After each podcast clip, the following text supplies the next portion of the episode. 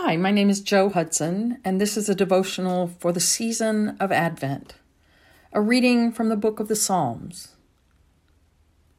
Weeping may linger for the night, but joy comes with the morning. I know that in the 10 months since we discovered the impact of the COVID 19 virus, that weeping has taken front and center stage in so many of our families. Even for those who have not been infected and have not lost a loved one to COVID, there is reason for weeping. After all, we have all lost so much. Our very way of life has changed dramatically. I don't know what you are doing to cope.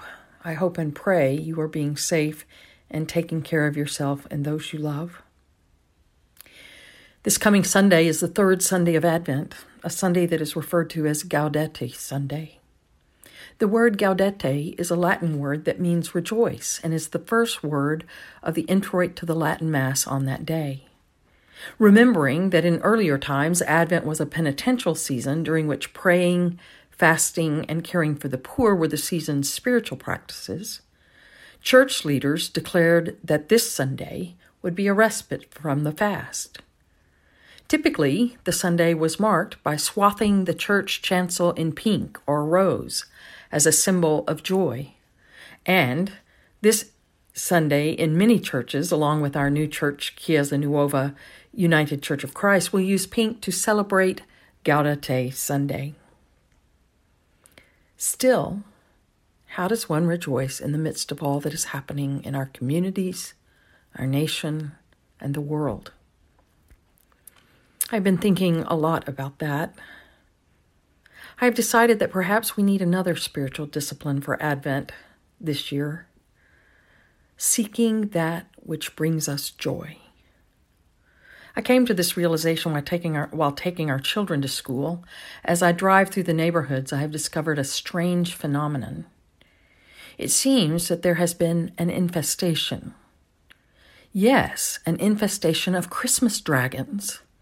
These blow up decorations are a large green and red dragon, complete with a Santa's hat and a candy cane in its mouth. There are even smaller versions, and one yard has a large and a small one, a family of Chris- Christmas dragons. They even flap their wings. Now, I will be the first to admit that in years past I have railed against people using Christmas decorations that don't really fit with Christmas. For example, the people who put Santa in a Noah's Ark, or use the characters from The Wizard of Oz with Santa as the Great Oz, or so many other decorations that have nothing to do with the biblical Christmas story or even the cultural story of the Christmas Eve visitation by Santa Claus. But as I see these Christmas dragons, I just have to smile. Sometimes I laugh, and I find myself looking for them everywhere I go.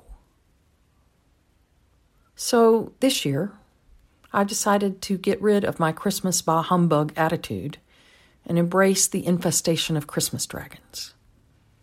I'm going to just let joy overwhelm me. I could do worse, right? You could too. So I invite you to join me in my spiritual discipline of seeking that which brings you joy. Perhaps you will discover the truth of the promise sung by the psalmist that weeping may linger for the night, but joy comes with the morning. Let us pray. Holy One, remind me in this season of darkness that joy comes. Joy comes. Amen.